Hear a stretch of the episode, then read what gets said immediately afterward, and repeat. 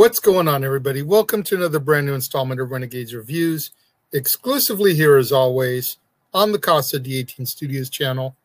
I, of course, am your host, the Renegade JJ Williams, and today we close out the Walt Disney Animation Studios filmography for now with 1990s The Rescuers Down Under, starring the voice talents of Bob Newhart Eva Gabor, John Candy, Adam Ryan, George C. Scott, and Russi Taylor.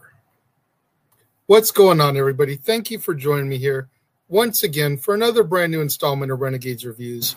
And as I said during the introduction, today we bid farewell. We close the book on the Walt Disney Animation Studios features for now. We will, of course, be revisiting it again next year as we close out the filmography. But for now, we say goodbye with a trip down under with the rescuers.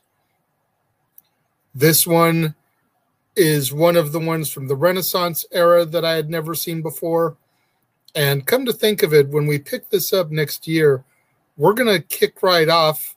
You know, once we get past Beauty and the Beast, Aladdin, Lion King, etc., there's going to be a lot of movies that, believe it or not, I have never seen from the next chapter of the Disney filmography.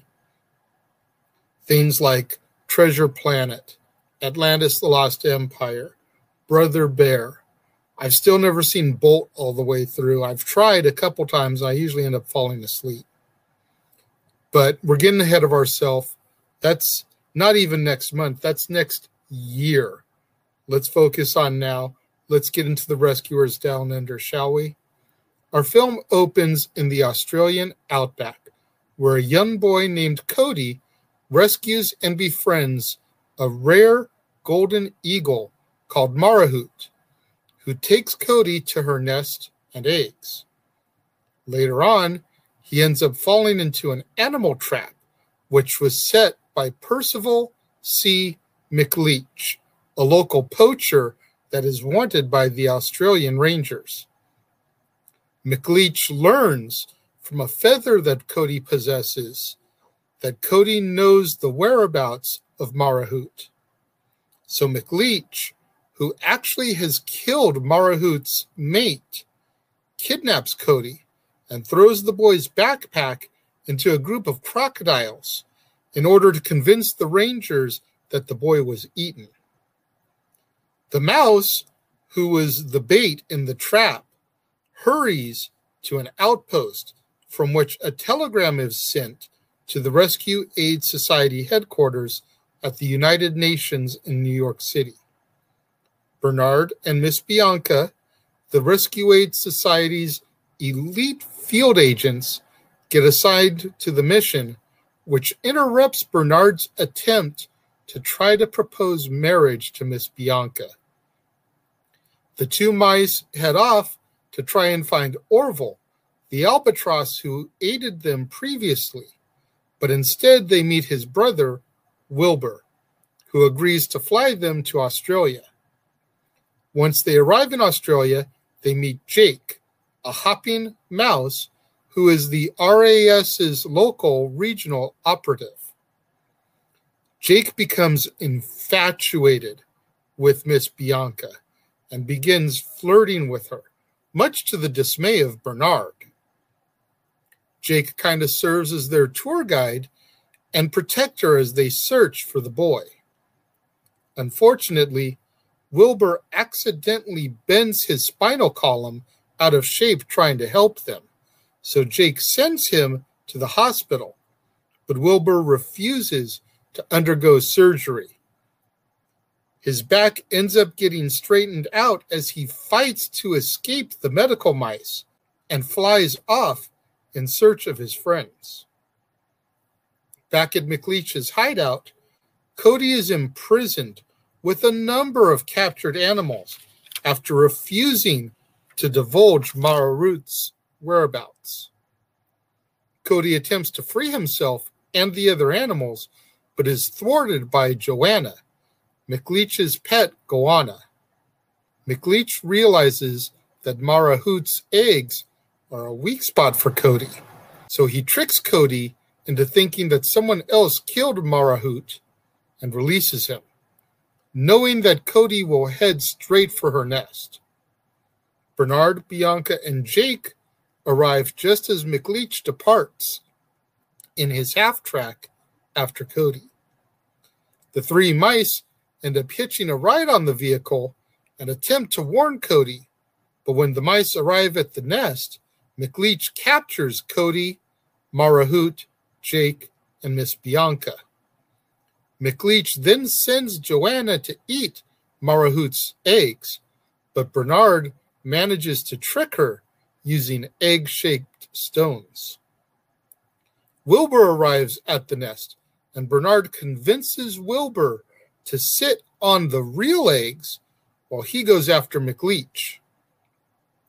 McLeach takes his captives to Crocodile Falls, which is a huge waterfall at the end of the river that he threw Cody's backpack into previously. McLeach ties Cody up and hangs him over the group of crocodiles with intent of feeding him to them. But Bernard, riding a wild razorback pig that he tamed using a horse whispering technique that he had learned from Jake, arrives and disables McLeach's vehicle. McLeach then attempts to shoot the rope that is holding Cody above the water, but Bernard tricks Joanna into crashing into McLeach, sending both of them into the water. The crocodiles attack McLeach and Joanna, while behind them, Cody falls into the water as the damaged rope breaks. As Joanna flees to the riverbank, McLeach fends off and taunts the crocodiles, forgetting about the waterfall until it is too late. McLeach gets washed over the edge presumably to his death. Bernard dives into the water and holds Cody just long enough for Jake and Miss Bianca to free Marahute, which allows her to save Cody and Bernard just as they go over the waterfall. Bernard, who is desperate to prevent any further incidents, proposes to Miss Bianca on the spot who immediately accepts, while Jake salutes Bernard with newfound respect. Safe at last, the group departs for Cody's home. Meanwhile, Wilbur is still sitting on Marahute's eggs, which then hatch, and one of the little eaglets bites him. I do have to say that I enjoyed the Rescuers Down Under a lot more than I enjoyed the original rescuers. I think a lot of it had to do with the addition of John Candy to the cast in the role of Wilbur, as I'm just a huge John Candy fan. You know, things like Cool Runnings, um, Uncle Buck, The Great Outdoors, Spaceballs, etc. John Candy is just one of the great comedians of my generation and my era. And I think the addition of him to this film really helped make it for me. Eva Gabor, in her final film role, she would pass away a few years afterwards. So it's a very, very fitting, um, nice send off, if you will, for her for the final role in her filmography to be revisiting this role and this character. This is the very first theatrically released Walt Disney animated sequel. And it would be the only one until we get to Ralph Breaks the Internet and Frozen many years later.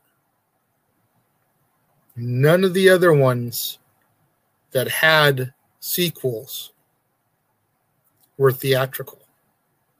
That could be a good thing, could be a bad thing. Maybe one time I should go through and I should do the direct to video, direct to DVD Disney sequels. But we got a long ways ahead before we get to that. We still have to finish the filmography next year. We've still got Pixar that we want to do.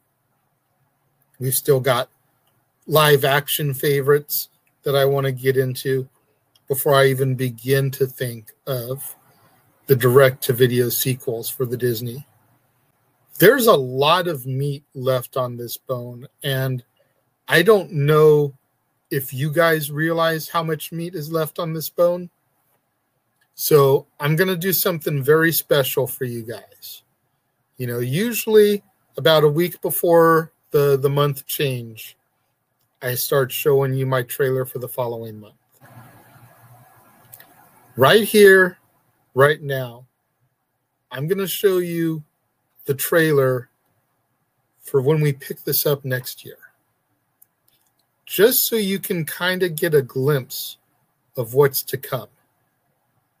Take a look.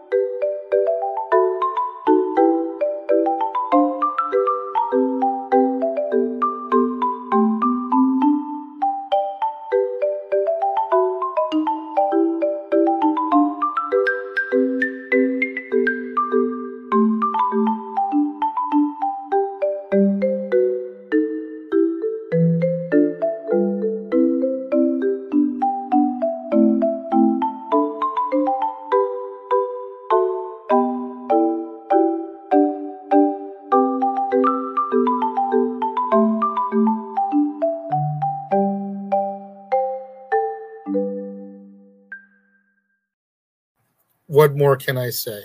I mean, Beauty and the Beast, Aladdin, Lion King, Pocahontas, Mulan, Hunchback. You know, we've got Fantasia 2000. We've got Atlantis, Lilo and Stitch. We've got Meet the Robinsons, which is a favorite of mine. We've got Princess and the Frog, Tangled, Frozen, of course, Big Hero 6, Wreck It Ralph. There is so much coming next year that hopefully you guys will be looking forward to when we pick this up next July. Why July when I'm doing it now in June? Well, you guys have to remember this was originally booked to be a July feature, but I flipped Marvel and Disney when I had to go back to Missouri for my grandmother's funeral. I decided to do Disney because I already had a good chunk of this stuff written and ready to go. And it was just easy to sit here, knock a bunch of stuff out so that I didn't have to worry while I was off doing what I had to do. And I still would have content to go up for you guys. But it was always intended for the Disney stuff to be in July to celebrate the anniversary of Disneyland, the original theme park. So that's why next year, when this gets picked back up, it'll be in July. One thing you might notice that wasn't mentioned, and granted, uh, there's not really any posters out for it, but Encanto, supposed to be a brand new Disney release coming out in November of this year. I'm not going to do that next year because I'm hoping to cover it as a brand new release when it drops and already have that in the system. Raya has already been out for a little bit, so that's why that's going to be the last one for next year. Just a little something to get you excited for. When it comes to my review of Rescuers Down Under, though, getting back on track, you know, I I definitely enjoyed this one better than the other one. This one I'm gonna give three and a half out of five stars for. You know, I don't recall any songs for this one, so that's definitely something that would have made it a little bit better is if there had been some more music. We all know Disney films are known for their music. And I feel like that's a weak point in the Rescuer series. But yeah, that's my only real complaint. You know, I thought George C. Scott was phenomenal as the villain McLeach. Like I said, Bob Newhart and Eva Gabor back in their roles the addition of John Candy. Three and a half out of five stars. I definitely preferred this sequel to the original.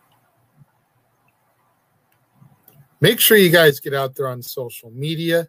Try to get those hashtags trending for me. Hashtag Casa D18 Studios, hashtag Renegades Reviews, hashtag Renegade Returns, and of course, the ever popular hashtag Shenanigans. Merchandising. Merchandising? What's that? Merchandising. Come, I'll show you. Merchandising, merchandising, where the real money's made. Make sure you guys get out there, do what that commercial just told you. Go to teespring.com slash stores slash Jeff Meacham Network. All the official merchandise of the Casa D18 Studios Brotherhood. Get you your Renegade JJ Williams shirt. Dad's not always on wrestling. Statboy Sports Bar hashtag Statboy approved, hashtag shenanigans. Get you all your official merchandise for the Jeff Meacham Network. Three different designs of the Jeff Meacham Network logo for you to choose from, along with Talk Wrestling, Meachamania, and more. Hey, it's summertime now. It's been triple digits out where I am. Not sure about where you guys live. But like I said, summer's here.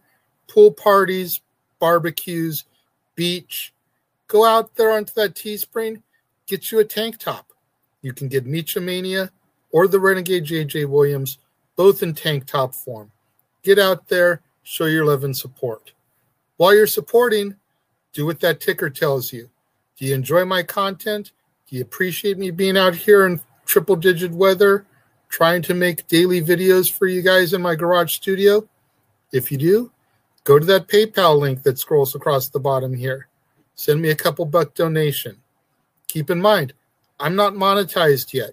So the only way I'm going to make any money off of this right now is if you guys go out there and send me a donation to the PayPal link that you see scrolling across the bottom of your screen. You don't want to send me money, that's all fine and good. Go to that link tree link, click on the link for my Amazon movie wish list, which I'm constantly updating with more movies purchase me a movie off the wish list. When it comes and I open it live on Renegade Recap, I'll give you a shout out. And then when I factor it into one of my theme months, I'll give you another shout out as I review it. and I'll show you guys the same amount of love that you guys show me. Tomorrow, when we're back here on the Casa D18 Studios channel for a brand new episode of Renegades Reviews and a brand new month, we will be starting Marvel movies. And we will be starting with 1998's Blade, starring Wesley Snipes and Boucher Wright, Stephen Dorff, Kris Kristofferson, Donal Logue, Sanaa Lathan, and Traci Lords. You're not going to want to miss out tomorrow as we switch gears from the wholesome family viewing of Disney to the R rated world of Blade the Daywalker. You're definitely not going to want to miss out on that. All my loyal fans out there that have been tuning in for the premiere, watching along, leaving your comments over here. Thank you very much. I greatly appreciate you guys.